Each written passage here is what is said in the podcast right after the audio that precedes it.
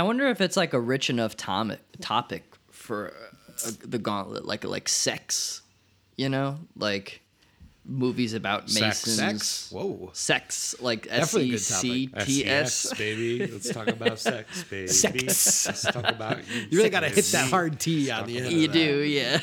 that.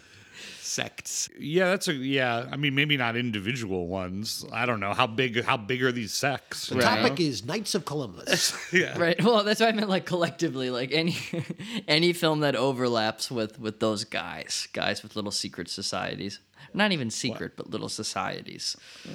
I wonder if you could find a list of like you know directors who have been members of those various organizations. Mm, you know, possible. That's interesting. Like I bet a lot of those classic Hollywood guys like had to be members of that Yeah, shit. they probably you know? had yeah, their own weird like you know, Well, yeah, I mean Hollywood Lodge, you know, Yeah, the they- Black Lodge. Yeah. They definitely had sects in uh, old a Hollywood. lot of sects in old Hollywood. Yeah. Speak, speaking of, The policeman isn't there to create disorder. The policeman is there to preserve disorder. Gentlemen, get the thing straight once and for all. We clear the streets along this route, deploy our men, and create an impassable barrier. A gauntlet, if you will. He won't have a chance. I challenge you to get on my You want to crown them? Then crown their ass. But they are who we thought they were. And we let them off the hook. hot. It's hot out there. Let's we all walk out there. Very, very, very hot. Open fire! Hello, folks, and welcome to the Gauntlet. I am one of your hosts, Andrew Stasiulis, and with me here today on this unholiest of days are Eric Marsh. and Ryan Saunders. For those who don't know, The Gauntlet is a weekly double feature podcast in which one of us selects a topic for the week. And the other two hosts are challenged with bringing films to the table that meet the topic, address the topic. We've had it all, we love it all. It was my turn to pick. And if all has gone according to plan, this episode is being released on Halloween. You know, far be it from me to fully be the contrarian that people have accused me many times of being in my life. You know, a person who deliberately zigs when other people are zagging. And while that is very fun, and I think we all enjoy zigging when others zag at times, this is not one of those days. I felt it would seem weird to not do something spooky for an episode being released exactly on October 31st. So, I asked the boys to bring me horror films, but not just any old horror films. I was looking for a certain genre mashup this week. I've got westerns on the brain. I mentioned this last week. I'm putting together a class for next quarter on spaghetti westerns. So I asked the boys to bring me horror westerns. Horror on the frontier. Horror goes west. And that is certainly what these two goblins, these two ghouls brought us, folks. We've got a very interesting double feature for you folks today on Halloween. So, with that aside, let's get in and unearth these spooky, scary, dark films. Uh, I believe that Marsh, you had the earlier of the two. What have you brought for us today? Yes, thank you, Andy. Uh, before I, I tell you all about my journey, uh, well, part of my journey in, involves Ryan because, of course, he was in town this past week, uh, and we had a lot of good times hanging out and, and going to the movies. Uh, and I want Ryan to to give a rapid fire scene report of of what he saw in Chicago because, folks, he may have been on vacation But as a true soldier of cinema, he was not sleeping, you know, if you know what I mean. No, yeah, I was pretty busy, and I'll cap it off with the film. The 12 that- seconds that shook the world? the 12 seconds that shook Okay. the world. It'll all lead towards that. that very wh- special. That's film. where I want to get because that's part Yeah. of my journey. That's part of the journey. Yeah. Yeah, no, it was a lot of fun. I watched a, a handful of spooky things and, and normal things. Uh, it was the first thing we watched was during breakfast. We watched After the Curfew, which we talked about last week. Would recommend people go check that out. I was able to see Evil Does Not Exist, the new Hamaguchi film at the festival. Great film. Awesome, baffling, really strange. Saw In Water, the new out of focus Hong Sang Soo movie. Beautiful. Love that it's out of focus. Uh, saw the new Pedro Costa musical short in focus. Lovely. Nice to have next to the new Hong Sang Soo. I saw the new Wim Wenders, his Japanese film. He has th- another 3D documentary, but he made a film in Japan that is a little too cute for me. I think it's fine. It's nice core. It's got a lot of really annoying needle drops. It's like a toilet cleaner who drives around listening to the House of the Rising Sun. Um, it's a little, little too nice for me, uh, but ultimately f- f- inoffensive in certain respects. You, it's people are gonna eat that shit up. Uh, I saw The Vampire Lovers on 35 millimeter, directed by Roy Ward Baker, and they showed a bunch of Roy Ward Baker like 240p trailers before the film at Cox. you see Quatermass in the pit?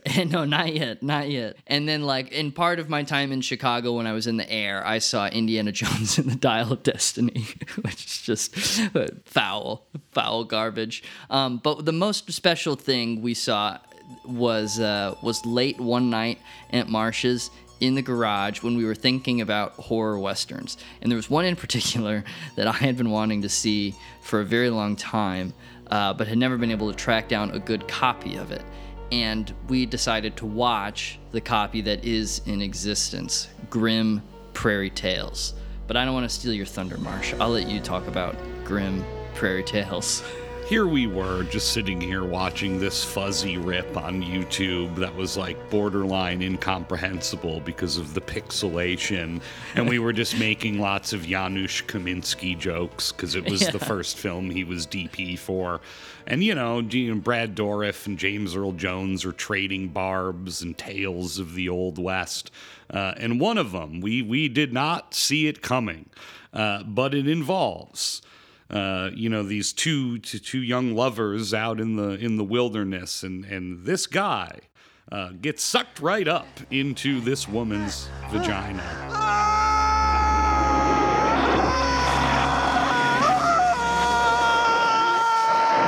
And it just like hard cuts back to James Earl Jones, like looking insane, having finished uh, this this grim prairie tale, and then we just went back to to that guy getting sucked up like a hundred times uh, over the next couple days because it is it is quite an impressive effect, as you Yeah. know. You know They had but- like a skin suit of a man that was inflated, and when he starts to get sucked up, you see his two butt cheeks compress, and the air gets sucked out of that, and then he like he slithers in. Uh, my biggest regret with that sequence, like I one thing I wish they had done is it he screams in agony as he gets sucked in, and I think it was like a big missed opportunity for him to just be loving it, you know, to just go out with a bang, feeling great. Yep. Thank you, Ryan. I appreciate it. Uh, and Yeah. the point is, is that yeah, uh, didn't pick Grim Prairie Tales. Although, Yeah. if you're interested, you can see the 12 seconds that shook the world. Search for Grim Prairie Tales and Reverse Birth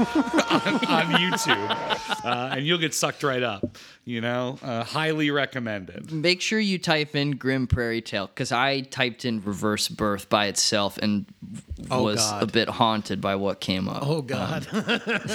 So just be mindful of that. All right. Uh, sorry. Uh, sorry for the delay. Um, so, yeah, uh, I had no idea what to do. You know, um, I think uh, we can all maybe agree that, you know, if there is a master of the horror Western, it's probably someone you didn't expect because it's Clint Eastwood, folks.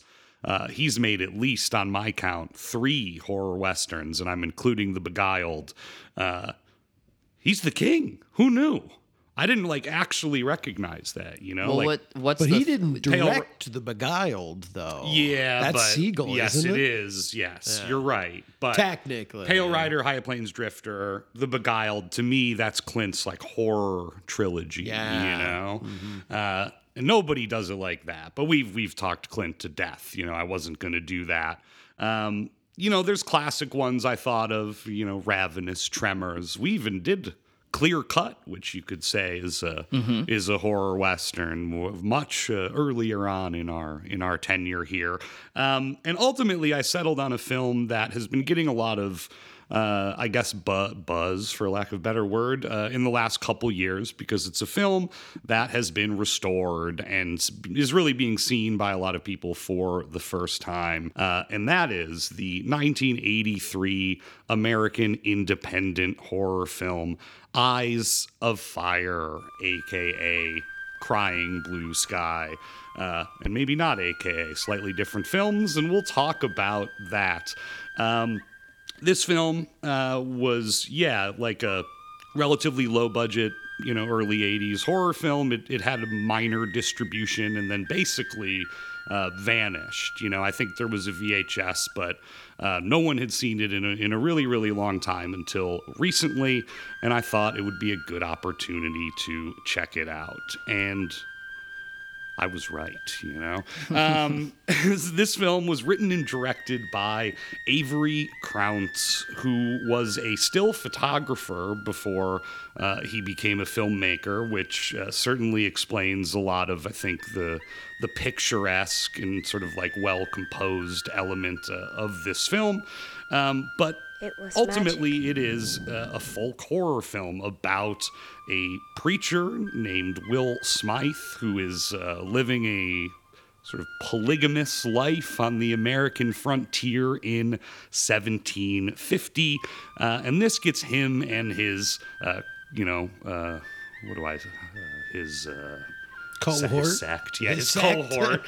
uh, this gets Smythe and his cohort uh, very quickly, uh, you know, booted out of the town that they're living in, uh, and they head off into the wilderness. And it, you know, we'll get into all the characters uh, later, but. Uh, they ultimately uh, wander, you know, they get into some danger with some Shawnee, and then they ultimately wander into what is essentially uh, cursed land, you know, this sort of haunted valley that they end up in and where most of the film transpires. Um, the group includes uh, a woman who may or may not be a witch. Well, the film does settle that definitively, but uh, a woman that may or may not be a witch, Leah, as well as uh, Smythe's like new uh, sort of girlfriend, Eloise, and her daughter, who is the narrator of the film. And I should should explain that that the film is is narrated sort of ambiguously in the version we watched. And and I guess this is a great place to start. Uh, we watched Crying Blue Sky, which was the original version of the film, uh, but is not the version that most people have seen, and it was not really the version that made the, the rounds in its theatrical run in the 80s. I was under the slightly mistaken idea that this was a director's cut. They're both director's cuts. Um, and, and there are there are significant differences that like ultimately don't really matter is what i sort of discovered you know? It's the same story but some of the techniques are a little different. And in eyes of fire uh, the story is less coherent and less character driven there's more like shock cuts uh, and there's more like explicit scares. I, I feel like I, I think he like showed it to a bunch of people and they they were kind of like this is boring or whatever, Yeah. you know. And, and then he made like a the exciting version, which is which is Eyes of Fire, and I'll I'll bring up up some of the distinctions along the way, but uh, Okay. but yeah, the narration is a huge thing because the narration is completely different in in the two films. That's actually like the main difference. Not the narration, but the frame story. Anyway, I'm already lost in the weeds, just like the characters in the va- Yeah. the cursed valley of the dead. Um, there's a lot going on. Uh, one other major character that I want to bring up is Marion, who's the sort of like Hawkeye of the film, a man, a white man who is sort of conversant and friendly with the Shawnee. Maybe the implication that uh, you know he even lived with them for a time, and he's a, he's a fur trapper, and he was gone so long his wife took up with the polygamous preacher, and so he's like coming to find his wife and daughter, his daughter Fanny, who's narrating the movie uh, in our version from this very ambiguous place that's revealed at the end. Um, and so he, as the sort of Hawkeye of the film, represents this sort of like opposite or different approach to the frontier than Smythe the preacher, who is very much the uh, sort of, yeah, like manifest destiny, Protestant work ethic, frontier theology guy, you know. Uh, goes on and on and on. Um, and so that's like a big conflict within the movie. Of course, the bigger conflict is that, yeah, they're in a fucking haunted valley, and uh, I guess that's uh, that's where I'll where I'll stop uh, now. Uh, as we get into it, as we get into Crying Blue Sky, not Eyes of Fire. So just FYI, if you're listening to that, want to be clear, we're talking about Crying Blue Sky, the original version of this film. Tr- Really, the director's cut before he got cold feet and tried to spice it up, from what I understand. You know. Yeah, yeah. Um. So yeah, that's uh, that's Eyes of Fire, 1983. Thank you, Marsh. Ryan, how about your little bit of Western horror? What did you bring for our listeners? I chose a film that I've actually wanted to bring on the pod for a long time and have come very close on multiple occasions. The most notable of which, Andy, I think you will f- find some humor in. I this was the film I was very close to picking for No Parents, No Rules, but I was thinking at the time maybe I should try something a little more serious. I don't know. I don't know like what I was on. Wow. Uh, a- at that point, I think it's like when I do the algorithm in my head of when I decide to deploy a movie like this. Uh, it has to come at some key junctures because if I oversaturate the market with direct video children's films, I just feel like I'm an asshole. and now felt like a great time to bring it in. Uh, but I will say, you can imagine, right? Like, do you already see it? How that would have clearly been more applicable to No Parents, No Rules Oh, than. yes, I see it. I see it. I wish you had seen it then. I think I also like almost brought it for missing persons. Man, there's a. Could have worked film that I- for time travel too, you know. Sure. Yeah. I mean, it's a it's a dense work, and it's one that I've been preoccupied by, and one I think about a lot. And I'm glad that finally I was able to find the confidence to bring it to us today. So the film I selected is a Pulse Pounders production from 1998 called Phantom Town. As I said, this is a direct to video horror film with children as the primary audience, but I remembered when I saw it really being struck by how frightening this must have been to have seen as a child. I should admit, I did not see this film as a child. Uh, this is something I discovered in rather recent years. I found the aesthetic appealing when I was looking into it, and I think it really delivers. So, this film, to give like a quick summation of what is going on in it, it opens with this insane rager. As I was mentioning, no parents, no rules. That's the situation we jump into right at the beginning. In this house, seemingly in like the middle of nowhere, because this thing was filmed on like studios in Romania or something like that. Really bizarre. It's a full moon production the, as well. I was so that's say like the full moon touch right there. Some back exactly. yeah. So this house, they like they seemingly have no neighbors, but like my God, like all the kids in town are at this party. There's fucking fireworks going off on the front lawn. The strobe lights are out of control. The camera is canted as far as it could possibly go, and we're introduced to our like main main family members, a group of siblings who are who live in this house and are throwing this party. Two of which are like rock star brothers. There's the older brother who kind of like hops up and down, singing his sad little baby boy song, and his brother, his younger brother, kind of shredding on the guitar. And then they have a, a the youngest of them all, their little sister. This is uh, Mike, Arnie, and Cindy, and they get a call from their parents while they're throwing this rager. So they cut the they cut the music, they tell everyone to quiet down, and they learn that their parents, after coming home from some like big conference or something like that. It's really vague, but they're lost on the road, and they're like, "Oh, we like we made a wrong turn. Your dad fell asleep," and they're calling on their portable phone in the car that they keep referring to. But then their parents decide to pull over into this town, Longhand, to see if they can get some directions on how to like get back home. Uh, but then the line drops dead, and the parents don't come home for a couple days. They're missing. So the children decide to take it upon themselves and go find mom and dad. After some few, you know, late night drives, they end up at this general store run by a Native American man who tells them a story about both braves who go on spirit quests and don't return because they get lost in their dreams, and how there is this town called Longhand that you can only enter through your dreams.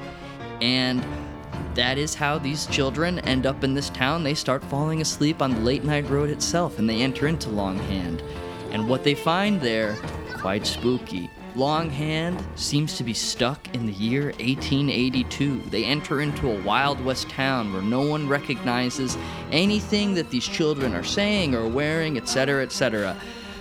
And while that might seem fun at first, it takes a very dark and sinister turn full of Lovecraftian horror, goopy special effects, hilariously bad late 90s CGI. It's got it all. Uh, this film, you know, the best way to kind of encapsulate it is that it really feels like an episode of Goosebumps for an hour and a half, but I think it like delivers significantly more than an episode of Goosebumps does. Whenever I return to an episode of Goosebumps, I'm like, ah, this kind of sucks. And I mean, like, yeah, this movie kind of sucks, but I also think it fucking rocks, and it it lives up in my mind of what watching Goosebumps as a child felt like. And I think part of that is because the guy who directed it, Jeff Burr, is sort of a seasoned horror film director that made a lot of like gory sequels. Jeff Burr made Texas Chainsaw 3, Leatherface, Stepfather 2, Pumpkinhead 2, and Puppet Master 4 and 5. It's in the trenches. Yeah, totally. And um sad to say I learned he died just a couple of days ago. Oh, damn. He died, uh, yeah, October 10th. He was only 60. Um, so that's about two weeks from now. R.I.P.. Yeah, R.I.P. Jeff. Also, the dir- Avery Crounse, the director of Eyes of Fire, died this year. Yeah, in the spring. Um, yeah. so a little tribute episode to some frontier horror. Whoa. You know. Well, we can't be accused of the Gauntlet Curse anymore because you hadn't picked the films yet. That's right. you know? Exactly. Exactly. Did Don't blame Nothing us. wrong. Yeah. This Yeah. time.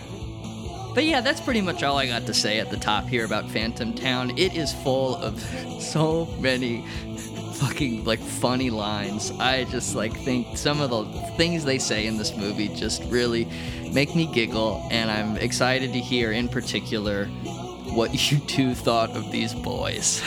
because they are, you know, we've always laughed about Durkee, but I was waiting to bring this on because these two boys, goodness gracious. Uh, but yeah, that is Phantom Town from 1998.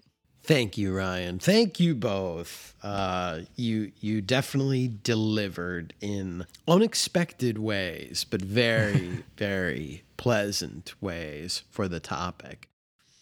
You know, I guess what's interesting to me on a certain level when I looked at both of these films after the fact is, um, or I guess what I find sort of interesting is that already the theme this week, the idea this week was sort of a like a hybrid genre, you know, a deep dive into kind of uh, you know the hybridization of genre, Western horror. But both of these films are, I almost think, even more multifaceted, almost another element of of genre mashup attached to each of them. Because I sort of when I, you know, finished both of these films, looked at uh, Phantom Town as having also a certain sci-fi element to it, that there was almost a, a science fiction uh, aspect to the horror, and in the case of um, Clear uh, Crying blue sky. crying blue sky. Crying blue sky. Um i i saw it ultimately as something almost drifting into like fantasy territory Hundred percent.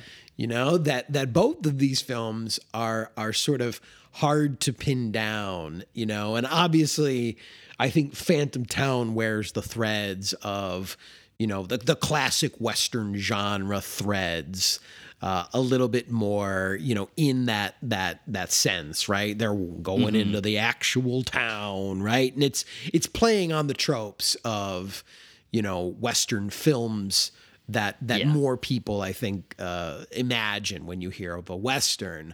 But where it goes from there, um, it it got very unexpected. Uh, the twists and the turns were very unexpected, I should say. But yeah, I thought that was really interesting in in that you know both of these films uh, have uh, beyond their surface like a lot more going on than meets the eye in in very very interesting ways. Yeah, it's like good fusion food. You know, if you're gonna collide some standard cuisine, you still have to add like a few more ingredients to make sure that it's palatable. And I think that both of these films kind of show then how, in order to like balance everything out, they needed to get a little more s- spicy and creative with with what they were doing. One of the layers. Well, uh, look, I'll be honest. These films have the same exact plots. Yes. and I, and I and I mean they're identical in the sense that in both films they are they are basically like they cross a threshold into this like other world, right? And in both cases, it, they're both films of like colonial folly. I mean, that's the backstory of Phantom Town, this children's film. When they meet the the guy at the gas station, he tells them, he says, uh, uh, 120 years ago, some white men built a town on some old ruins, a sacred place to all things that lived before mankind. And that's even the implication in Crying Blue Sky is that like the Shawnee won't even go into this valley because what lives in this valley is older and scarier than than anything, you know, right? Right, And what right. happens? These white settlers try to build a life on this like sacred ground or this like evil ground. So like they're literally, yeah, like playing with that idea, both of the films, you know, in very different ways, but right, right. Well, I couldn't stop thinking about how there's one line in Phantom Town when they when they are finally arrived in Longhand, and in, in in order for the children to rationalize what they're seeing, they're like, "Oh, no one's." You know, they keep saying it's 1882 because they're all in costume. This is one of those like Disney World type places. They specifically say it's just like Colonial Williamsburg, and it was very funny watching Phantom Town right after Eyes of Fire, thinking about yeah that colonial connection. what's what's kind of funny about it, or I think um, what's what's what's also like interesting. It's it's funny in the case of Phantom Town, but it's it's certainly much more interesting in the case of uh, Crying Blue Sky slash Eyes of Fire. Is that you know when they're told this this aspect right of the of the place you know that that these are ancient you know evil cursed sort of spaces and and yes the the information that's given to them is this this predates like everything and everyone this is ancient ancient ancient in in the phantom town when this like shitty fucking teen is being told this by this this this native american gentleman he just kind of like turns to his siblings and he's like indian burial ground you know that's what he means right indian burial ground and it's like no that's not what he means. It's it's not an Indian burial ground. It's it's it's older than that. It's it's even you know unknown, uncharted by the the Native Americans who used to roam those lands. And it's the same thing in uh, Crying Blue Sky, where it's like no, this this predates even our arrival to these lands, as you've mentioned. You know, this is older than old, but of course, you know, uh, uh, that that leads to different outcomes for for I guess both, but similar kind of. Yeah, well, one's got like lizard octopus people, and another one has just like mud people with yellow eyes. But both have people being sucked into the earth. yes. Yes. You know, Yes. and the idea that like it's coming out of the earth, you know. Oh, and so much of these spaces themselves having life that the that the space, the environment is personified. It's very literal in Phantom Town because you start to realize that if you take a knife to the upholstery of a chair and you cut into it or you shoot a bullet at the wall, it oozes green goo blood. Like everything in this space is alive and the, the people are just shells. You know, it's kind of like body snatchers. It's all this big ecosystem. And then in Eyes of Fire, of course, we have the people who themselves are sort of absorbed into trees. We have all these faces uh, on trees, which actually it was funny because I just watched um, The Guardian the William Friedkin horror film, and it does something similar, more with like little baby faces. They put like the druids put a bunch of baby faces in the trees. But there's something similar there, especially with like the roots, the way people get sucked into the ground. Like people are sort of of this land, they are of the earth itself. It's all one big living ecosystem. And there's also the French, the ghosts of the dead French colonialists as well roaming around. I Yes, mean, there's yeah, yes. there's a lot of like, you know, things manifesting. You know, But I was also going to say even more, uh, more directly to connect that, like you mentioned in in the Phantom Town, when when you know one of the dweeby kids, yeah, is like, look at this, look, at everything's oozing, and like the the the world, yeah, is just it's it's bleeding this green goo. There are moments where they're um, tilling the land and you know they they strike the the ground with like a hoe and it's it's it bleeds so Right. in in eyes of fire slash you know crying Yeah. blue sky that happens and i believe there's scenes where you know when striking the trees uh, it's as if they're striking like living beings. I know that technically a tree is a living being, but I mean Yeah. something a little bit more fleshy, folks, than than necessarily like woody or solid. But like, yeah, there's there's goopy moments where they're they're they're cutting into that that earth and it's bleeding. And in fact, I think that's that's the essence of the curse they describe that this is a place that has collected the blood of all those who have died. Um, is it like particularly violent deaths? Is that what or they like, say? yeah, like evil deeds or something. you know, Yeah. just- yeah. Yeah. All the bad vibes of the world like go there basically. Yes, like it's the the blood is pooling under this particular spot and when it fills up that's when it all starts to spill out into all these apparitions and and monsters and and haunted uh, you know specters and that sort of thing. You know, I read that uh, Crounse was was is or is was a uh, an animist himself. So he truly, you know, and I think that's felt in the movie again. This idea that like everything is is living and everything has a spirit. You know, Yeah. um, and and yeah, conveying that in the film because it does feel like this complete ecosystem where every step affects something else. You know. I guess you know one question I have for you, March, just because it's been like itching with curiosity about the original cut of Eyes of Fire, and maybe this is getting too. That's what we watched. yeah, yeah. Oh, excuse me, the theatrical cut, like Yeah. what played in theaters. Yeah. Um, I've just been so curious because I one thing I did read was that the the beginning and ending are different. Like it has somewhat of a different frame Yes. to it. And what what is that? So in Eyes of Fire, the film opens with a couple of French colonial officials talking to the three girls, Fanny, Meg, and and the other one. And they're like, "What happened out there?"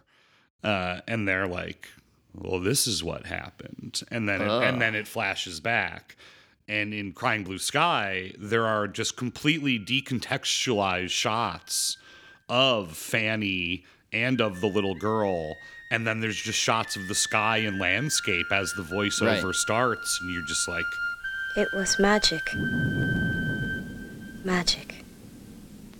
And how will I be telling that to someone? If they don't believe in magic, they'll think it all an exaggeration. But it must be true. It's what we saw. We almost died in the second woods. Evil itself was in that forest. Not without some kind things too, you know. It was magic. You know, they're talking to someone who at the end it's revealed to be a priest. Uh, but yeah, there's no, like, the whole French uh, guys, those are, they're not in the film that we watch. Interesting. You know?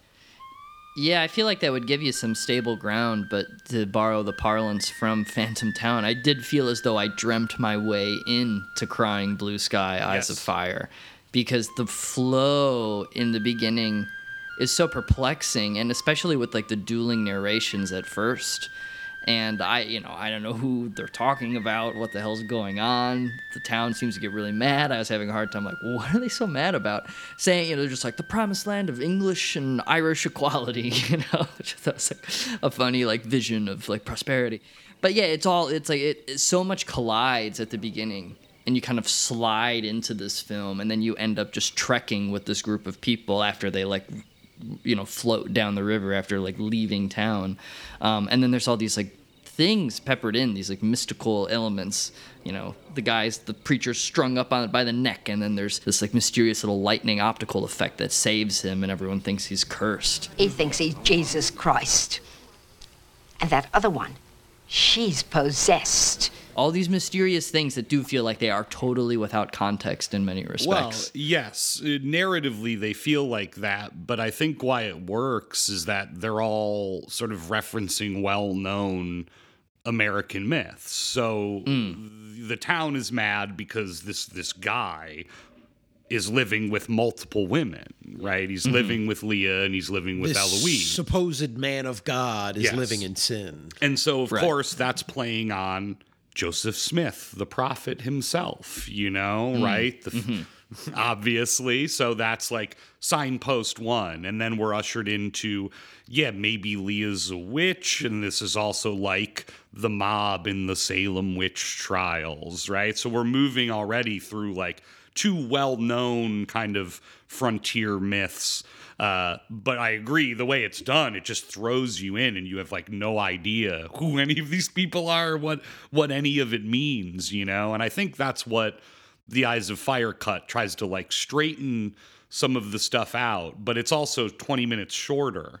So Yeah. somehow, from what I understand, it's like way more incoherent than Right. Crying Blue Sky. But from there, yeah, you know, it's like then we're into the cursed land myth, you know. Yeah, once we enter the cursed land, it's like yeah, A to B to C. Like it, it makes sense in a sequential manner. Because I did read that that the theatrical cut is kind of incoherent when it feels like there's big gaps in between a lot of those set pieces, Yeah. and this one didn't feel as much. Well, one really radical thing that that's not in Eyes of Fire is the character of Sister, uh, that is is all over Crying Blue Sky is cut entirely out uh, of Eyes of Fire. I mean, she's there because she's like a part of the group, and she does like walk off to her death in that film. But people apparently watching just go like, "Why?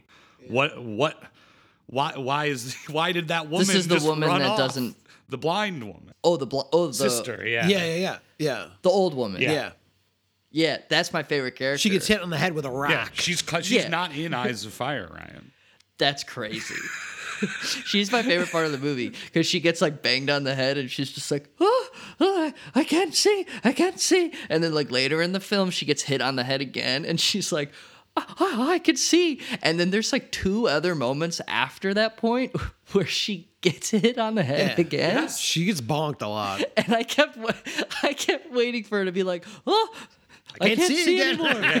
yeah, like, oh, it's back again. No, it's awesome because like yeah, the preacher like can can claim a miracle when her sight is restored, but it is unclear even in the voiceover. Fanny's like, we were never sure if she was like faking being blind or not, you know. She probably just had a very bad concussion. you know? But the, you know, I think it's apt. This film is about blindness, right? The blindness of the preacher and his arrogance and his followers. Like, Yeah. that this is the promised land, you know.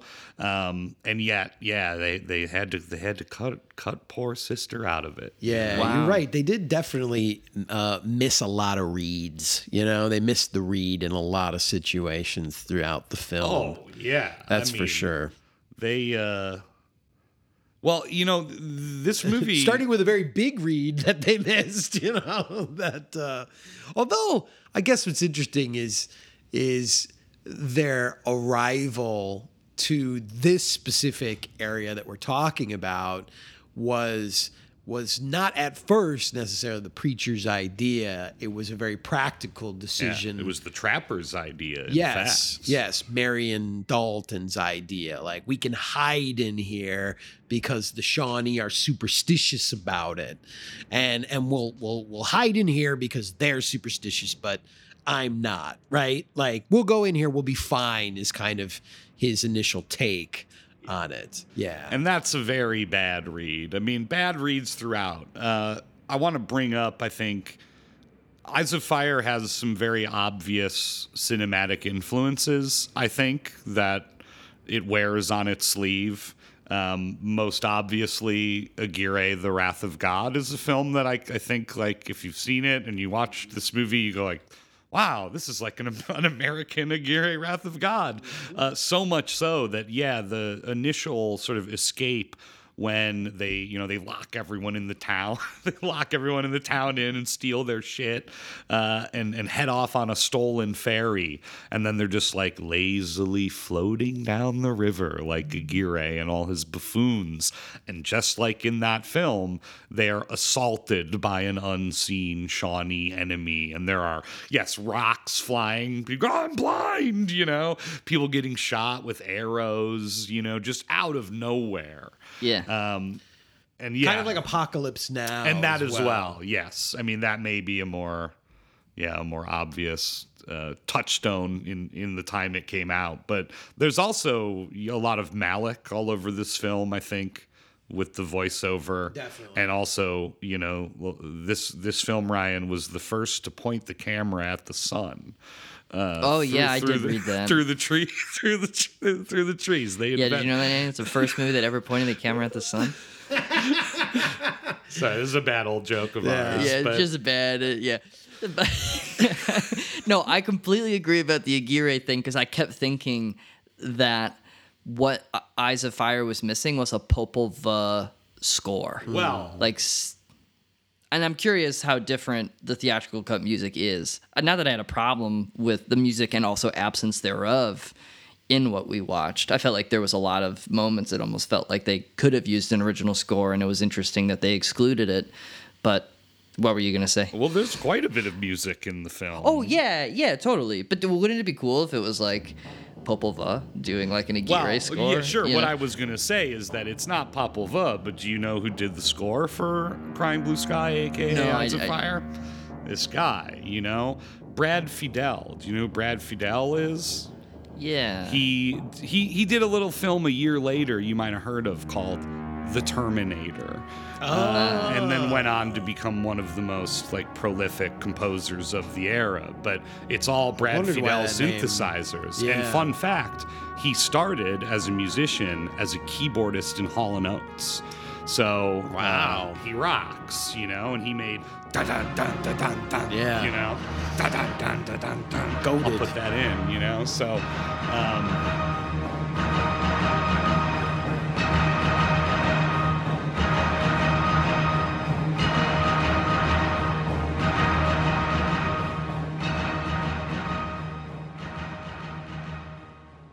you know, it's kind of like honestly, I, I hate to to bring up our film uh, again for the millionth time, but it reminded me of what Chandeliers did with the Order score, which is like tried not to be there while being there. You Mhm. know, it's Yeah. it is like it's trying to not be not be there. It's, It's just like more low ambient. rumbling synths Yeah. and ambient stuff. So yeah, it's not as good as Popol Vuh, I agree, but it's in the it's in the same vein. You know? No, it's true. It's a very unobtrusive score in a very cool way. Yeah. Do you know who would have done a great job doing that score?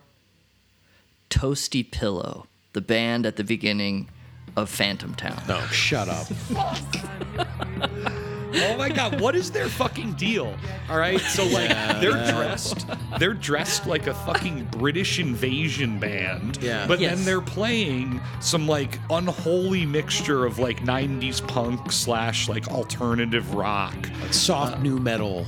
Dude, what is their deal? You know, what is going on? I mean, there? I wrote down too, like, you know, 35 year olds rocking out with like the, the kids or whatever, because like, so you have the young boy who's probably like 13 or something on guitar, as you mentioned, shredding.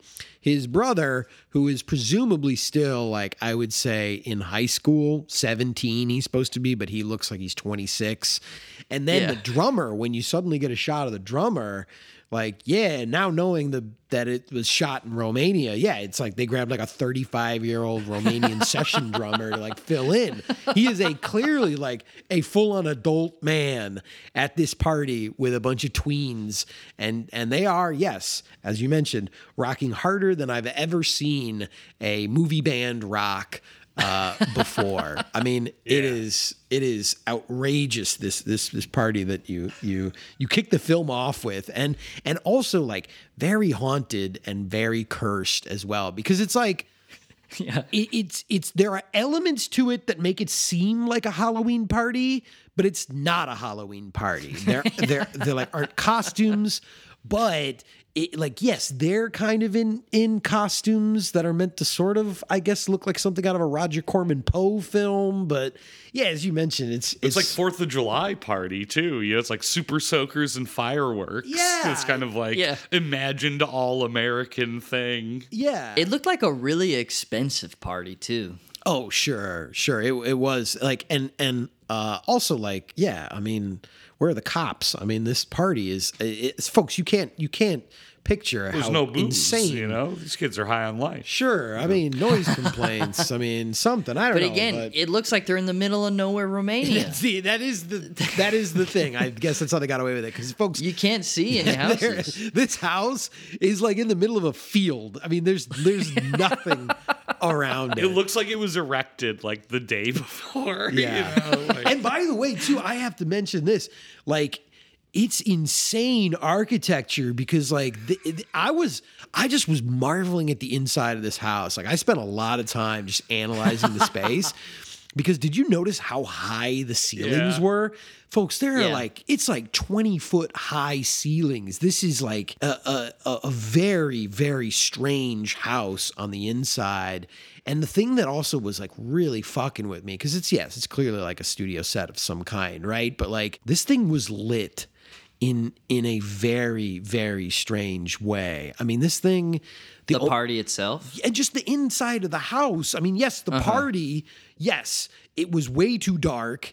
Uh, it was it was like it was just just little shafts of light everywhere, but very like cool gray kind of interior colors. It did not look like a home at all. Like it didn't look No. like people lived in there, and people clearly don't. But like I just kept writing like touch of evil ass lighting. Like everything was lit in this very like low key, almost like film noir kind of way. And it's supposed to be a place of like joy and warmth and kids, but this house was like baroque on the inside and it wasn't intentional at it's all. It's like strobing too. There's like strobe lights, and the editing is like rapid but not logical. So like that whole opening is really just Unsettling. like a, a total assault Yes. and very it really unsettling. is. Yeah. And all their parents can think to ask is like, "Are you making a mess?" Well, Like, you- okay. you- I want to talk about that particular moment because there's there's also that element where these boomer parents are like so weird and ineffectual and like on Valium or something. And in that interaction with their you know they're talking to their kids and the mother you know is like hey t- ask them uh you know ask them if they're making uh, making a mess or whatever and the dad is like This is your father speaking. How many times have I told you no parties when we're not there? Ask them if they're making a mess.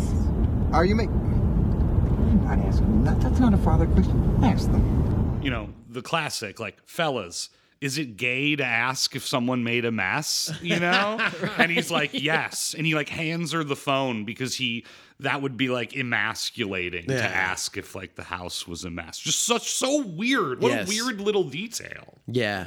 There there aren't a whole lot of what I would describe as like human interactions in this film. you know? I mean, I, I almost felt that there was like more sort of like warmth and understanding uh, when the kids were talking to the like cursed looping like ghost cowboys than there were like these family members talking about just life you know just life in the house i mean especially when like the fucking uncle, Uncle. rolls in dude Yeah. when uncle Oh my God. when the uncle comes in extremely hot and extremely weird as well played by director jeff burr oh, Oh, no kidding. yeah jeff burr plays the uncle And that's why he's so high key. Yeah. You know? I don't want any excuses. I just want to find my brother. Well, you're the sheriff's department, aren't you? Me? I'm Jack Reeves, the guy who paid your salary. He's being a real freak. Yeah, I mean, I was just thinking about like when the parents are like telling, they're calling the kids on their way home from the conference to let them know that they're getting lost and they like just don't, don't know when they are and when they'll be back. And then like it's the son's instinct, Mike. He's like, Mom, just tell Dad to pull over and call the automobile club. yeah I'm like, yeah, cool. Like that's what I would say to my parents. dude you know honestly the more i the more i think about it it's like this whole thing very much reads like yes like like actually like a romanian man wrote this thing and like was like how do people in america interact you know i've got to i've got to capture the essence of of of american people and american teen parties and stuff like that. It's all just slightly off in a way, you know, that that that adds to the uncanny effect of this this movie being something that is very you know horrific and and terrifying ultimately because as you mentioned like this is for kids but i kept watching this and being like I would never show this to my child. Like I would not Yeah. want my child to see this because I feel like it would give them it would give my child nightmares, but not because of like the the the explicit, you know, horror movie moments, just the whole uh the whole fandango. It's really like it sends like honestly like a chill up my spine just just thinking Yeah. about the the the whole goddamn thing. I mean, I think you know. To your point, Ryan, I was gonna say, you know, Durkee alert, Durkee alert. You know, uh, Mike, the older brother, gotta be one of the worst character, like in, in a funny way, of course, to Yeah. to a certain extent, but gotta be one of the all-time worst characters we have had on the Gauntlet. Yeah. This actor, John Patrick White, doing a discount Jim Carrey in this children's film is like gotta be one of the worst performances I've ever seen. And a lot of it is like his lines. You know, he is given the worst lines you can imagine to say constantly. But this guy's a piece of work, you know. It's like one of those, um, you know, like like Colonial Williamsburg. You think this is a theme park? Well, what do you think happened? That we've traveled back in time. That we've entered another dimension. Woo! Please. Come on. They, these people, they just, uh, they dress up in costumes and pretend like it's the Wild West. It's, uh, what do you call it? Like a, a historical recreation. Check it out. Hey, hop along. What year is this? What? It's 1882. Any fool knows that. Right, right. Uh, look at us. Look at the way we're dressed, huh? You know what this is? That's a digital wristwatch, baby. You know what digital means? Can't say I do. I do think that the younger brother Arnie is also at a similar tier of uh, dreadful per- performing quality. Oh, It- he he reminds me of how I acted in like little films I made as a kid. Like that level of like being a good actor and the way I spoke.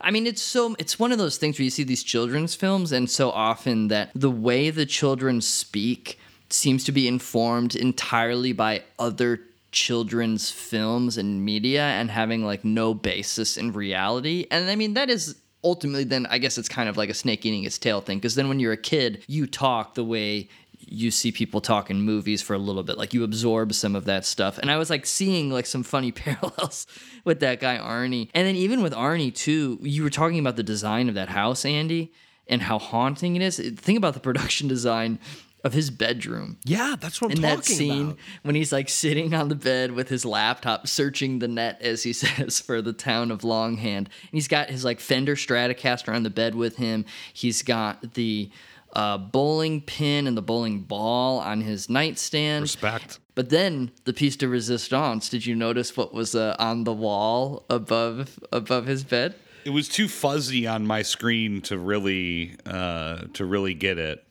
Oh, it's like a it's like a poster of a chimpanzee like chatting on the phone or doing like human stuff. I obviously don't think it's our guy from MVP, but it I mean it, it gives that, you know, that is it feels as though he has a, there's an MVP cameo in this film oh above his God. bed. Yeah, dude, that that moment in there was again exactly what I'm talking about because yeah, when in terms of this like strange way of phrasing everything, like it's it was like it was written in Romanian and then translated poorly into English because like yeah, as you you mentioned when when the brother goes in, he's like, "What are you doing?" The specific line, I wrote it down because I was like, "What the fuck." The, the kid is sitting there with his laptop and he goes, Hey, Einstein, what are you still doing up? Searching the road maps on the net. You know, there's no town named Longhand. I'm searching the road maps on the net. That is the exact phrasing he Right. used. searching the road maps on the net. Yeah, same. The fuck is that? like the fuck is that? But you know what it is between them, as I think we've kind of both nailed, is that the older brother is like, I'm in a comedy. Yeah. And the younger brother's like, this is my big ticket. I'm in a drama. I'm in a serious horror film or whatever. Or and they just like do not match up at all. No. Their their energies, their deliveries like are completely completely like water and oil. To me, he's doing like film noir as well. which that's what I mean. you I kept writing like- Touch of Evil. Yeah, dude, yeah. know? and we should say, you know, like uh, Crying Blue Sky, this film has a frame narrative, and the Phantom Town opens with. Uh, and it didn't call Goosebumps to me. Called Are You Afraid of the Dark? Hell yeah. yes, I meant to bring that up as well. yeah, yes. which was a huge touchstone for me. I was like obsessed with that as a kid, and so the kid comes out with the flashlight, and he's like, Oh, he's got a lantern. Oh, I'm sorry. Yeah, Lantern. He's like, I'm Philip Marlowe or whatever. And it's like, what is going on with this with this like pulp, this attempt at pulp? It's quiet out here at night. Kind of lonely. Like everything's all empty. But it's hiding stuff too. It is, you know, hiding stuff. I'm gonna tell you a story about some things that hide out here in the desert. Nobody knows what they're called. I don't even think they have names like we do. And again, it's like I don't want you know, that's direction too. It's like, yes, the kid's fault, but like they're telling him like you're the tough guy. You're the tough guy like rationalist scientist kid. Yeah. And your brother's like the emotional idiot, I guess. Yeah, Jeff Burr's sitting there going like, uh, "Kid, have you ever seen Sunset Boulevard?" yeah, dude. Honestly, honestly, it's so weird, but it it just doesn't work at all. It's No. awesome. But see, that's what's like again, I think kind of like cool about the film and and again, both films is seeing seeing directors swing for the fences. And obviously in like very different ways, you know. In the case of uh, Crounse' film, like this is yes, this is an independent filmmaker who's an artist, who's a very thoughtful person who has all this very cool source material and very cool ideas visually and and narratively. And it's it's stuffed with all those ideas. And and it's it's at times like a beautiful movie. At times it's a very haunting movie. I mean, at times I was thinking of Tarkovsky even, you know? I mean, it it's it's it's an existential horror movie at times. It's it's its stillness and its space and its its emptiness as much as it is filled with you know fantastic elements and horror and and and stuff like that but yeah you know like it's it's cool it's cool and it's cool for me to like kind of watch this movie and be like i can see why this thing is is is revered and and has been spoken of. It's it's been on my list for a long time. I've I've been meaning to watch this film, so I was really really glad that you got to bring it to the table. But yeah, you know, I'm just really really impressed by by it and all those influences of of people and films and and stuff that that I like and and I saw it all kind of come together and not in a way where I felt that I was going like oh he's trying to do this and not doing it well. Like he's doing it very well. You know he's he's referencing these things not intentionally but but I think like in in a very like uh, like he's very clearly inspired by them and and transcends them. It isn't just like knock off Malick, knock off Tarkovsky, knock off whatever. Like it's it's his film. But like yeah, I mean, look, I'm gonna give it up to to to Phantom Phantom Town as well. Like dude swinging for the fences as well. Like he's stuffing a ton of weird fucking shit in here that is like messy and ugly, but it is like part of what I love about Full Moon. And what's crazy is I didn't even like look at this guy, like his name, but like those other movies you've described that he's directed, I've seen like fucking most of those. I mean, I've seen all the Puppet Master movies, so I've seen his Puppet Master movies. I've seen a lot of Full Moon movies. And it's part of what I love about Full Moon. It's it's it's that like Corman esque idea. Here's the money. Make sure you do this. And other than that, do whatever the hell you want with it. Like there isn't somebody overseeing it so intensely as a subsidy of a subsidy of like Full Moon Productions, whatever this Pulse Pounders, you know, fucking shit is. you know, like I want to work for Pulse Pounders. Yeah. it's cool, man. I mean, you know, the movie honestly with um Phantom Town that as it went along, I started thinking of a lot, which was clearly, I think, a big inspiration for him, or, are clearly a movie that he really, really loves and figured like maybe I can try to kind of do that with this, was actually John Carpenter's The Thing. Like once we really get into like the the the creature yeah. element of it, that almost like Lovecraftian shit that starts to happen, like it was very much like The Thing to me, seeing the way these these you know, because the idea is like people getting taken over as well. Like, can you trust who this is? Is this, you know, a real person? Is this mom? Is this dad? Maybe it isn't. But like, even the creature effects, you know, like the, like, like half of the person is still like human looking, and then the hand, the fingers are all like goopy and tentacly. It's like he's melting. Truly, I mean, Phantom Town has craftsmanship on display with the creature effects. Mm-hmm. They invested a lot into those monsters, into that design. And that's what I was so struck by the first time I saw it. If it wasn't green goo, if that was red blood, you know, we talked about the different shades of blood that you get to see Oh, and yeah. stuff. If this was red, I mean, this movie would be rated R. There is like some real nasty gore in it. Oh, yeah. I mean, just the fact that like, because when you were saying like, you were saying you would never show it to your kids because the whole thing is so cursed. But uh, what really struck me the first time I saw it is when they seemingly rescue their parents from this like underground zone because there's all these pod people like that are like they're sucking the lifeblood, as we said, similar to the way that the, the, the blood of all evil is like coalescing in in eyes of fire.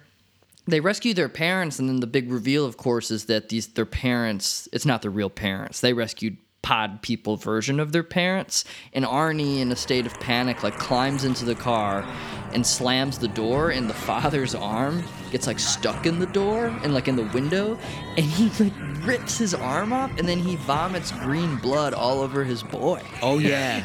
That's a gnarly scene, dude. And honestly, that's like the edge that Full Moon has that like a corporation in the 90s would never do. And I lost it when later in the film, when they try to make their getaway again and they all come back to the car, Cindy, the girl, just goes like, oh, there's a severed arm in the window.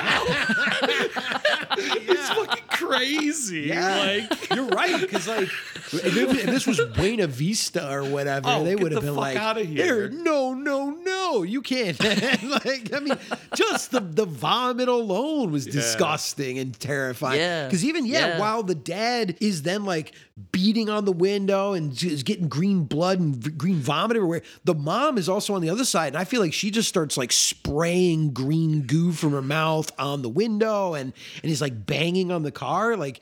That is way too like amped up, I think, for like a 10 year old or an eight year old, whoever is like the intended au- audience Yeah. for this thing.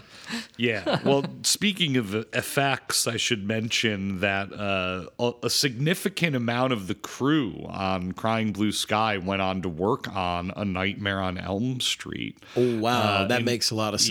Yeah, the special effects guy, Tassilo Bauer, uh, was one of the effects people on Nightmare, and he went on to do Killer Clowns from Outer Space and some other stuff. So, like, uh, they had a really good effects team, and I think, like, I think the effects are, are great. You Mhm. know, the the tree monster guy, like, I, Oh, I was eating that shit up. Definitely. The main monster guy kind of looks like the the creature behind the dumpster in Mulholland Drive. Did Mm, yeah, you think about that a little bit? Yeah, I can see it. I was gonna say there was there was also a certain like kind of like Lynchian element, you know, to it. Uh, for Mhm. for me, it was like really fucking cool seeing like the the effects in both of these films, like the the practical effects as well. Like just to me, even if a movie is just like kind of dumb or shitty, like you're saying, like like let's be honest, Phantom Town is like dumb, you know, it's stupid, it's it's it's fucked up, you know.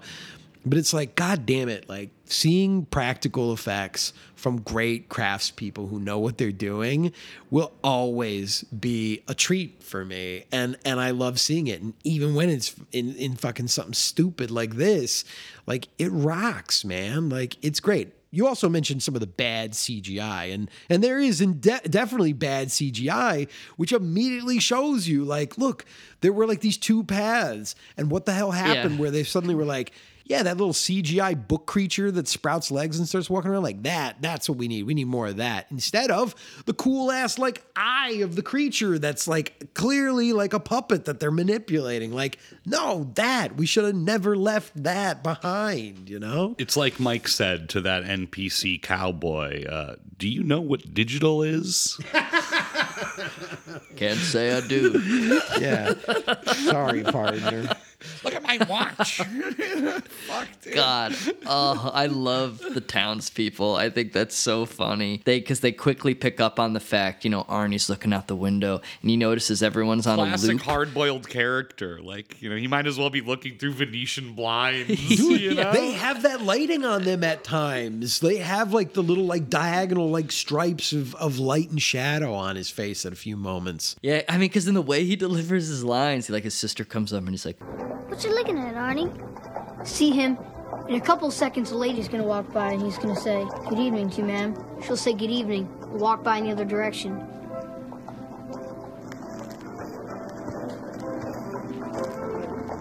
Good evening to you, ma'am. Good evening. Told you. Cool. How'd you do it? That's like the fifth time I've seen them do it. They just keep walking up and down the street, crossing at the same spot every time, doing the same stuff over and over again. Maybe they just hate to say goodbye. But it's the same with everybody out there.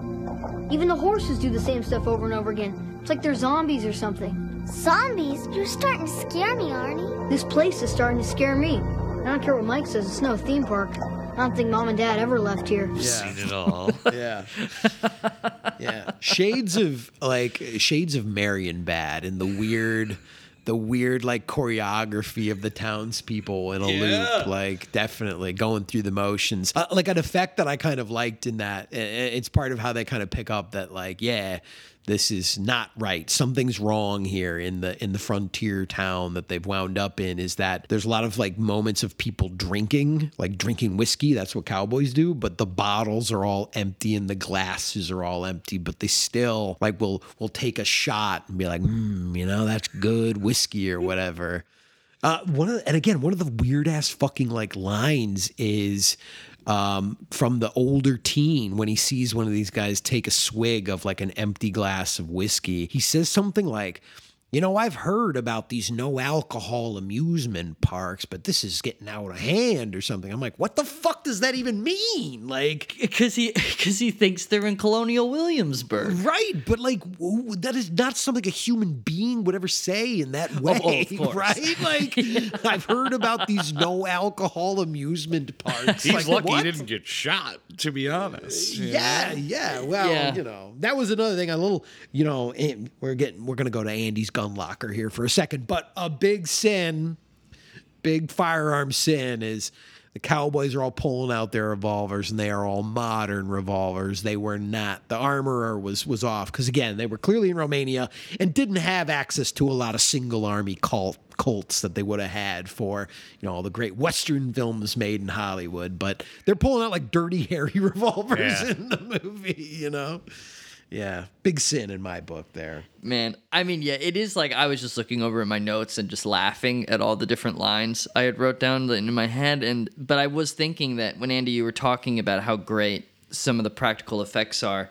There's a line from Phantom Town that I want to like incorporate in terms of a scale of how effective gore is in a film. When I'm thinking going back to gore theory, there's you know at one end of the spectrum, there's just cheap 90s CGI sludge, like when they turn into little like Ghostbusters slime Yeah. goo.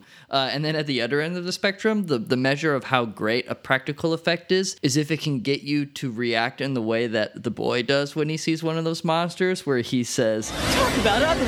That thing's worse than my math teacher. a, bru- a brutal line to end a, a fun sequence uh, where the, he has to he's like a zombie and he's running the gauntlet of uh, you know pod people cowboys out front on the main street of the town you Yes, yes, yes. He had another line right around that time too, where he was like cracking wise. And again, this is like such differences between their demeanors between like yeah, hard boiled noir kid and like yeah, like knockoff Jim Carrey wannabe comedian guy. But like he he has a snappy comeback to one of the the frontiers people at the town where he's just kind of like, okay, man, and he says. I'll see you in Dr. Quinn Medicine Woman. Like, what the hell? You know? God, yeah, these, these kids are just a bunch of fucking smartasses Just a bunch of goobers, dude. from an alien planet. Yes, yeah.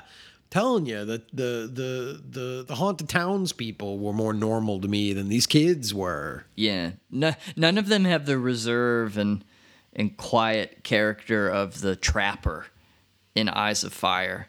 That guy was pretty cool. He was like the awesome, trapper. dude. I fucking loved that guy so much. Did you recognize him, Andy? I recognized him. I had to like look him up after the fact to be like, who is this guy? I know this guy. You definitely know this guy because it's Guy Boyd. Yes. Who, in our world, famously played Frank Hackman on Miami Vice. That's three episode recurring character. Mm-hmm. Yes, yes. Very, very bad boy. Uh Mr. Boyd. Yes. Yeah, and I've seen him in some other stuff as well. Yeah, he's in like Body Double and shit. He's in a Yeah. ton of shit. Yeah, because I knew I was like, yeah, but in this movie, he's got like a beard and he's got this like crazy like wig of blonde like stringy hair on. So I, I just kept being like, who is he? You know, he's good. And I did also, of course, recognize uh, the the Mr. Smythe, the preacher. He's been in quite a lot of movies. He was very recognizable to me.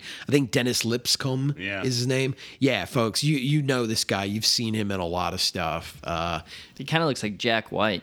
Yeah, he's generally like usually a, a similar character, a sort of smarmy, like creepy guy Yeah. in a lot of stuff. But yeah, I you know what I what I kind of uh, enjoyed too was was yeah this this like rich tapestry of America and this idea of like basically how the American project has just been a complete and utter fucking disaster for everybody involved. Yeah, this preacher, I think we should point out as well. You know, you described him earlier, Marsh, as this, yeah, he's he's trying to be this sort of like rational thinking man. But my take on him, the read that I had on him throughout the whole thing is like he's a con man. Oh, yeah. He's a con man. And I, in my interpretation, was like, I bet he's not even a fucking preacher. You course, know, like yeah. he's he's a goddamn liar about everything. And and we discover throughout the film that like, yes, he's like the worst human being imaginable who has basically built like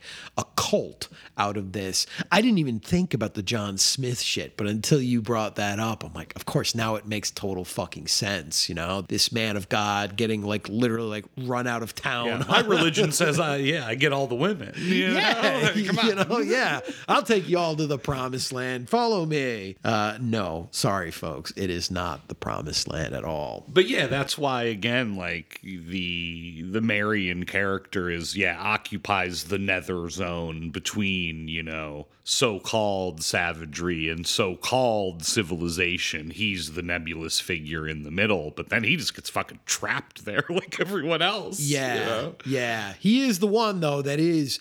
Even though it was his idea to go there, uh, and he misses the initial read, he quickly picks up on the signs that this is a very, very, very bad, bad place to hide out. It wasn't And- his idea to stay. I'll tell you that no, much. no, Yeah. because there are multiple moments where he's like, "Pack it up, we're out of here." But it is Smythe's like megalomania that that really kicks in. That's where the the Aguirre vibes like really start kicking off, where he's just foresees now this this new nation being built here in this this bloody awful valley. It reminded me a lot of us playing The Forest. Yes. Oh my dude. Yeah, dude. Under, Like, underlined yeah. in my notes. This is us playing the forest. Yes. Yeah, especially when they have to start fortifying. they're like building panicking, up. Yeah. they're making like building up their defenses, and it's just like a constant onslaught of mud people. Yeah. Anytime you think everything's gonna be okay, you got those guys screaming and knocking on your door again. Yeah. and it yeah that to me like that game almost feels like an adaptation of that sequence of this film. Well, I'll tell you what, these people uh, didn't have uh, Ryan running off on his own to build a fucking slide or a zip line that goes Yeah. nowhere just for just for kicks, you know. But think of how much more comfortable they would have been if they had a sauna. that, that's true, that's true. But they were uh, indeed a lot more practical. I feel like that was Marsh and I. We were the ones building the damn walls while you were like, "Hey, check out this! I built a table or whatever," you know. I was like, Jesus. But yeah, I guess that's like yeah, the the film definitely has like the default for these frontiers people is like panic, you know. The the polygamists are are are ruining the town, you know, and then them out there, you know, like Yeah. freaking out like oh the fucking evil spirits are ruining the vibe in the promised land you oh, know Oh, yeah. and i love how smythe like is so clearly like to your point andy like improvising along the way like yeah, he's full of shit. that's a miracle that's a miracle you know Yeah. it's like anytime anything happens he's like calling it you know as if yes he has some sort of control and commune with god you know but uh even his like initial escape when he's strung up on the rope and we've described that moment where it, it seems to sort of like the rope kind of like magically breaks it's more or less to me right it's implied that it's leah Yeah. like she's the one with yeah, the actual backwards shit you know yeah, she's the one with the actual like magical power. Any miracles that seem to be happening to them, including their their escape on the boat, right? It's it's because of her. You know, she is the one that is uh, in tune more to to something supernatural or mystical, and that's to me where the fantasy elements really started to kick in. Because in addition to again all these things we've been describing, there's also this undercurrent again in like folklore or whatever of like Irish, specifically like Irish uh, myths, because they're all, um, or, or half of them anyway, and certainly like the Dalton family, they are Irish immigrants. And there are times where they're referencing things like banshees, you know, and that. and saying da Da, yeah, and and they at a certain point even refer to Leah as a fairy, uh, rooted in traditional Irish folk tales and mythology. So so there is that element that really starts to also play in. Like, yeah, it's horror, yeah, it's creatures. There's elements of Native American myth. There's there's there's all this stuff like packed into this movie and and it's fun to kind of just like see like i said again all these elements like working together in really like surprising ways constantly one of the big differences between the cuts is the treatment of Leah. Her uh, her witchery is is slow played in the version that we watched, which I like.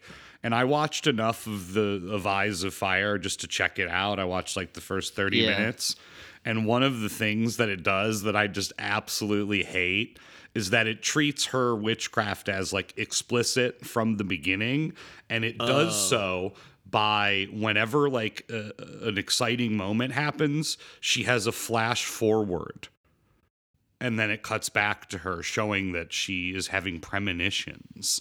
And it Oh. like does this throughout where like if something's about to happen she sees it.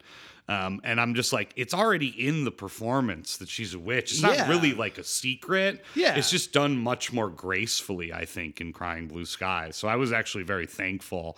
It's like these like shock cuts like ooh she's a witch. And i'm just like yeah i know it's much more interesting that we see her like everyone else you know? I don't know. So It seems Yeah. then like the way this is uh, like the two versions, it's like he got a bunch of like bad notes, and I think as you put it, like he he sort of like backed down or or like chickened out. It's like he got bad notes from Yeah. somebody. it's like And- bad test screening or whatever Yeah, and he was just like, "Yeah, I guess you're right. Like, I guess yeah, it needs to be a little bit more straightforward or whatever." But like, he clearly didn't build it from the ground up to be straightforward uh, or as explicit as as all that. So yeah, that's that's kind of a bummer.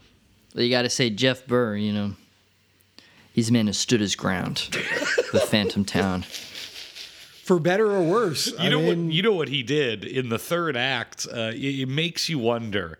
This guy's in like B movie circles. Did he see the rift? Because I feel a, a big rift vibe uh, in the third act of Phantom Town, where they're just running around these caves and there's like tentacles and sort of like alien pod things. Yeah, Uh, yeah. Very big rift vibes. I gotta say. Oh yeah, yeah. Didn't have quite the budget there, you know. No, no, and no R. Lee Ermey either. Unfortunately, but yeah, I mean that's it. It's, it was very to me like a hodgepodge of like a lot of different other like horror movies, and you know sometimes that can lead to you being like, oh, I've seen this before and I've seen it better, but like somehow in this that never really like affected me all that too much. Even though I could point to moments of being like, yeah, it's kind of like this, it's kind of like that. Like it, this is still just so like bonkers and fucking odd that like it was its own thing. There's nothing else like this particular as you put it Ryan like fusion of these things, you know.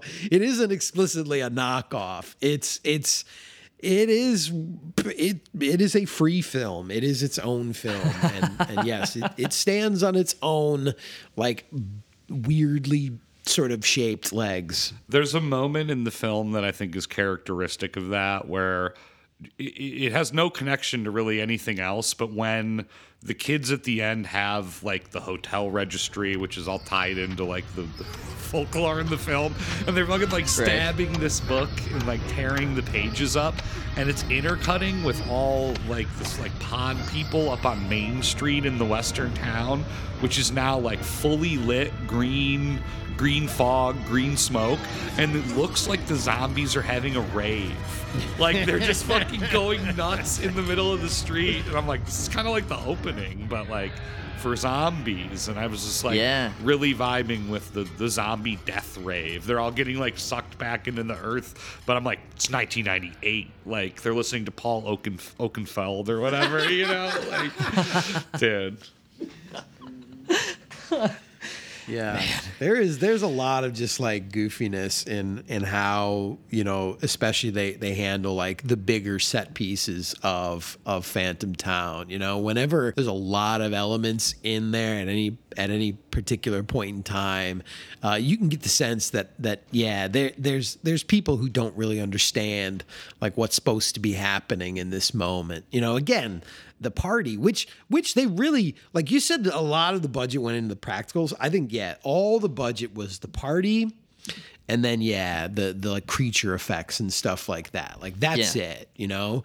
Because like the the party which I just keep going back to it's like it it was it was anarchy. There was no sense. No parents? I mean yeah no parents no rules. Ryan like yeah I god you should have brought this to the table for that. I mean I'm glad you brought it now you know it's so fun. But like yeah like it, it's like they're making things up as they went along but they they clearly had a plan but it also is just like I don't care. Do whatever the hell you want. You know, I mean, yeah, it's.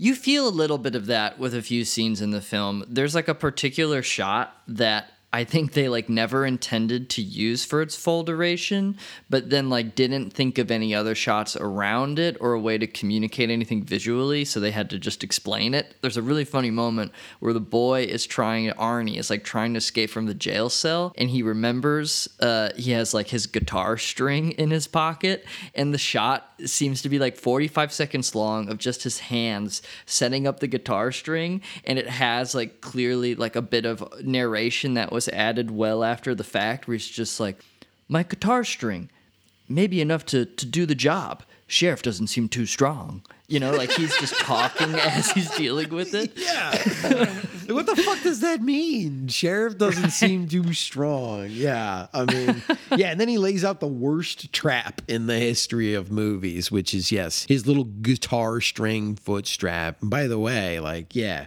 who the fuck just carries around a guitar string in their pocket? I mean you never right. know when you're gonna need to rock out. You gotta thread it up, yeah. I suppose. In 1998. I do love how fragile all the pod people are because when they like have that that concierge at the hotel, the little girl just kicks him in the leg because he's being mean, and he just collapses. Yeah. like his whole, you know, and he turns into green goop. They're they're all, and that's even the thing when he says, "Oh, it doesn't seem too strong." It's like, yeah, these guys have guns that can't actually kill you, but if you can get in there, it seems like you can really just knock them cold with with a little bit of a flick of the wrist. Yeah, in in the gunfight, in the saloon gunfight, uh, the the the boys grab guns and they're thinking like, "Well, we'll burn these guys down. The guns don't work." So then, yeah, the older kid uh, is just kind of like, oh, he, he pulls like the Superman and he just whips the gun at one of the creatures, and it just sticks in his fucking head. It just like, Yeah. it just like, just oh man, oh unbelievable aim in this movie. That boy, because that's the big climax when there's the big eyeball creature whose tentacles are sucking up the kids, and they remember that they have this giant rattlesnake tooth given to them by the old man at the gas station that still has some poison in it. And that scene's so funny. It's like the girl, like it's like she gets it out of her pocket. And he's like, "Now throw it to me." And I was like, "What? Excuse me? Mm-hmm. No." An extra step, you know? right. And he's still he catches it and then he's still then able to throw it into the eyeball. In my memory, I was like, oh, she must just take the rattlesnake tooth and claw at the tentacles that's like on her neck. The fact that that took two throws. Yeah. Um, he didn't trust her to take the he didn't, he didn't trust her to take the final shot. You know, like, no, no, no, no, no, give it to me, give it to me instead. Right. And really, it's a double climax because after they escape the main sort of monster underground, they go upstairs and there's like a mutilated, the thing sheriff uh, who stands in their way. And it also made me think, you know, maybe they got some money under the table from the Chevy Corporation because throughout the film, there's a lot of highlighting the 1967 Chevy Impala. Their words, not mine, uh, several times throughout the film. And it climaxes then where they have the classic showdown with the, in the, you know, again, it's all pretty much on Main Street, you know, and they're back on Main Street. And instead of a duel, they all get in the car and they're like, don't worry, this Chevy rocks. And then they mm-hmm. fucking splatter the sheriff on the windshield. And it's like, yeah, Chevy rules, you know? That's sort of what I took away from the from the double climax. see, I think it's a triple climax because then we get Oh, yeah. we get another fucking party. Yeah, that's what I'm saying. They they like milk so much out of that party. You know, they go back to the rager. Yeah, which probably has like my favorite line of the film is like after the horrors of Longhand, dreaming their way in, seeing pod people version of their parents mutilated and gored, all of these lizard men with tentacles and green pus and just all this all these terrors. There they are again in their British invasion shagadelic outfits, hopping up and down, and it says, Man, feels good to be rocking.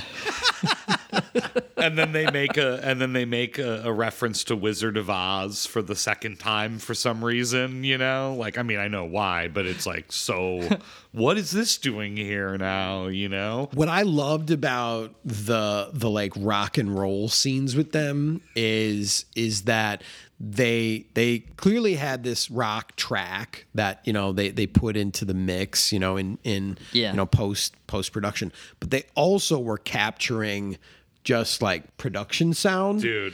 Yes. I'm And- so glad yes. you brought this up. yeah, and like the the the older kid is like he is as you mentioned he is like he's in it he's like Fred Durst he's jumping around you know and you can hear his feet like pounding on that set like you hear it so clunky and loud in the mix like it's louder than the rock music which they Yeah. are supposedly like just like got turned up to 11 And other people are pogoing too. There's like other steps.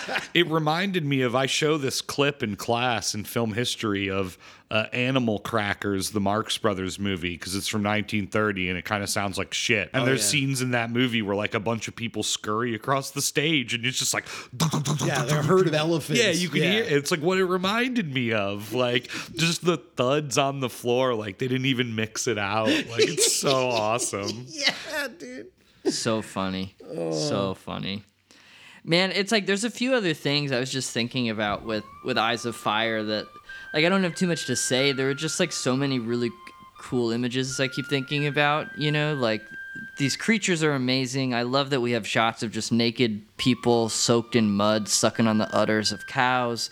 I love when there's the severed cow head that a guy is wearing and they're running around with that and they shoot him and he explodes and disappears but the cow head stays behind covered in maggots I love that we have like a, a virgin birth of a baby goat that then the Joseph Smith preacher also takes as a miracle and a sign of goodness. There's just like all these little details that are scattered throughout, both in terms of like, yeah, actual set pieces and effects, and then all those other little things.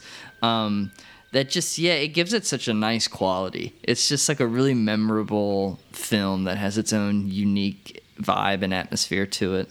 There's also a lot of uh, like solarizing of the images, which I learned comes from his photography work. Uh, and he would often combine, like, he would do like matte sort of photography where he was combining like technology and nature in these like solarized images. Uh, so he had a lot of practice, like, doing that kind of thing. And it's all over this film. And Oh, yeah. some of the col- like the color timing in this film is like you know, at times very aggressive, very crazy. The sky is just fucking like orange, or the whole image is just like nuclear orange for a second, like when they're putting up the cross passion, you know.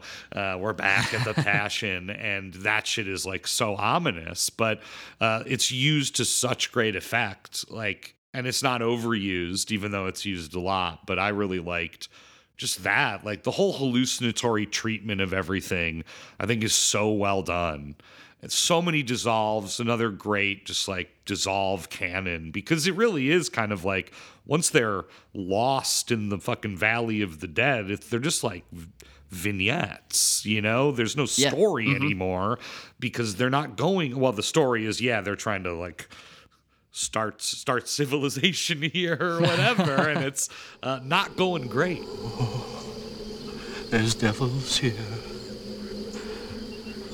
And someone didn't tell me.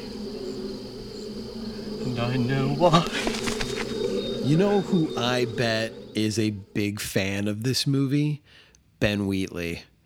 Like I I was thinking a lot about a field in England uh, after I sort of watched this movie, and again this kind of idea, which is essentially like they're just uh, at, like a field in America, right? It's the same idea of like, hey, we enter this this space.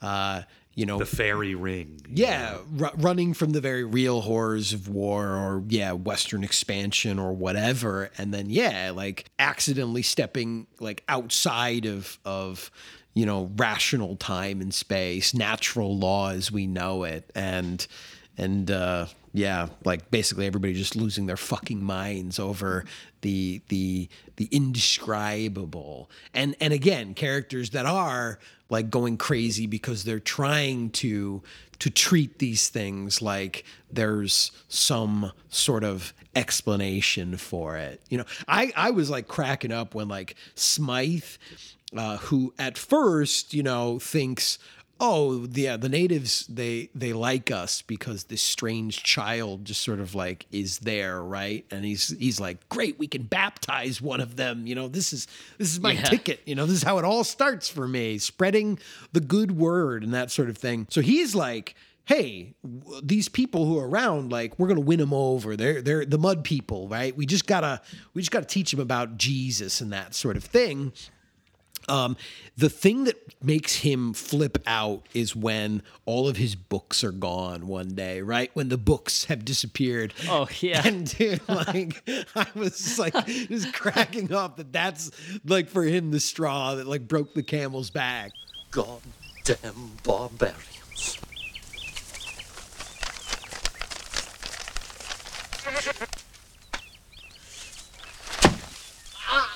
How do they get in? Goddamn good question. You people just let them walk right in? The bloody cretins. The best minds of Europe. Goddamn. Goddamn. God damn it. You know, and he's so upset about in spite of again, like all this crazy shit that's happening. It's like they took Yeah. my fucking like fucking they took my books, man. Like that's bullshit. Yeah. And of course, when they return, right, like all the pages torn out, that was like awesome. You know, it's great. Yeah, I was confused at first. I thought that was like just his Bible. And then even then I was like, Bible's long, but that is a lot of pages. Oh, and then yeah, the greatest minds of Europe, I realized it was his entire library. Yeah, like all good cult leaders, he needs like a bunch of stuff to steal from, and you know, Yeah. and like new strategies of control or whatever. But yeah, it's certainly fun to see him lose his grip on uh, both the crew and reality as the film goes along, because you know he's, he's the false preacher. It's it's not going to happen. Nah, no siree. God, I mean, yeah, like it it really is. Yeah, it's a very poetic and hallucinatory film. I'm like, when I think about it, I, I don't even think about it. Yeah, like rationally, I just kind of like see all these insane images that Yeah. that populate this Same movie. for Phantom Town. Yeah, That's- it's they, they, they true are, in a sense. They are both they are both fever dreams. Uh, Yes. of of sort of two different ends of the the fever dream spectrum. That's there are some amazing like stark images that that are like you know that have stayed with me since viewing the film that that aren't aren't even necessarily I would say like hugely pivotal moments, but like there's just so many shots. There's just so many instances where I'm like, God damn, that fucking that is just so awesome. It goes so hard. Like the the the raft even. Now I'm just like thinking back on the raft, like once they've like escaped uh, they they they send the raft still down the river to hope that the the people are tracking it. And the shot of the raft with those like you know they basically put like scarecrows of themselves on the raft in like yeah these effigies but at the head of the raft seated in a chair is like the guy who like ate an arrow to the chest or whatever and he's just sitting there with his eyes open this corpse just floating down the river at the head of the raft like that was so amazing and he was the truest believer as well. he you know? was yeah he was Yeah. yeah shot to the heart, you know. But yeah, just like very unsettling. Uh, it's awesome. And then yes, uh, at the end, it's revealed that like they're talking to a priest, which is, again is completely different from Eyes of Fire. Um, but I didn't watch the end of Eyes of Fire, so I don't know how it wraps up. But I do know. i to- read how it wraps up Yeah. Yeah, uh, I read how it wraps up. Uh, so they go back to the French. I guess they're like French soldiers or something like that, and um, the the framing, I guess, is them. You know, it's kind of like what happened to you or whatever, and they're they're talking about it, and then the French, I I think, if I m- remember it correctly, are kind of like, okay, well, we're gonna go check out this valley. We're gonna go check out this valley, but they say like, okay, take the kids away and one of the French soldiers, this is a little confusing, but I guess one of the French soldiers is like, okay, I'll take them. And like the last shot is the French soldier who's going to take the kids away, his eyes glow suddenly. And I guess the implication Oh, sure. is supposed to be that he is like, like somehow Leah is involved in this. She's always involved. You Yeah. know, Mhm. because He got Phantom Towned. Yeah, she's the queen of the forest, dude, dude. yeah. She's the, the, the phantom of the forest, you know. And we don't have to we don't have to get into all that, but yeah, that sort of like witchcraft element in the version we watched, yeah, sort of like builds up to a to a explicit sort of release and climax. You know? Yeah. Well, I guess thinking about these fever dreams, are there any other horror western fever dreams you love, Andy? I mean, Marsh referenced one already. I I am a I've long been a a, a huge like uh, stan of Antonia Bird's Ravenous. I think it's just such an awesome and very like underappreciated movie. Uh, I I think it's funny. It's weird. It's it's violent. It's it's great. Um, I, I think it's got an awesome cast and and yeah, it's it's a, it's a great one. If if you've never seen Ravenous, folks, check it out. If if for nothing else, uh, the score, which is one of my all-time favorite movie scores. Kyle wanted to play it at our wedding. I remember you saying that, dude. Yeah. It didn't make the cut, but uh, that's how much we like the Ravenous score. Oh, dude, the theme of Ravenous is one of my favorite pieces of movie music. I, I love that movie. And And I wanted Toasty Pillow to play at our wedding, but they were booked. Christ. Shut up, man. And you know what? I'm, I'm also a fan of this one. I know there's like mixed, very, very mixed reactions to it, but I got to admit, I, I kind of like it, uh, even though I think it's like his. It's his like starter film, but I kind of like Bone Tomahawk too. I think that's got. knew you some, were gonna say that. That's got some really like gnarly fucking moments. I mean, speaking of gore, that has one of like the the the the goriest like sections of of I think a film you'll see coming out of uh, out of the United States. Um, but yeah, I, I kind of like it. I don't think it's a, a great film, and I think he's gone on Zahler's gone on to make much better films than Bone Tomahawk. But I think that's kind of a fun one. Well, uh, yeah, I had a, I had a freaky good time, you know. Feels good to be rocking. Yeah, yeah, yeah. we yeah. were- Thanks, guys. I really enjoyed them. Happy Halloween. Yes, happy happy ween. Uh, next week it's Ryan's topic if he can think of one. Uh, what do you got going for us? Yeah, normally I'm such a good student and I always have my topic ready and I didn't at the top of this episode. And you know, so often I look inward and I think, God, like what what do I want to watch? What do I want to watch? But then I thought, you know what?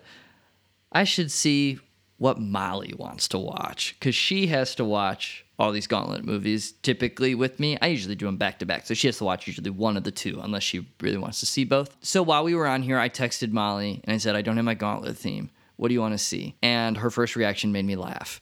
She uh, just replied, Convoy. Because Molly loves the song Convoy. She loves the Sam Peckinpah film Convoy. And it's like just her go to. So I thought, oh, that's actually a great idea. Let's do movies about trucks. Trucks. Let's join the convoy. Well, convoys can be on water as well. yes, that's true. She wants trucks. I, trucks is the topic. Convoy's the funny title. Movies about trucks. Trucks. Movies about trucks, not about convoys explicitly, though. Not about convoys explicitly. Trucks. Convoy's just fun to say. Trucks is fun to say too. I've always liked the word trucks. I, it's a nice word. Trucks. it's got a good Yeah. like meat to it. Okay. Beep beep. All right. Or, uh, uh. Yeah, exactly. uh, yes, yes. As always, you can follow us on Apple Podcasts and Spotify and SoundCloud and send us emails to Marsh's mail. I forgot what it was called.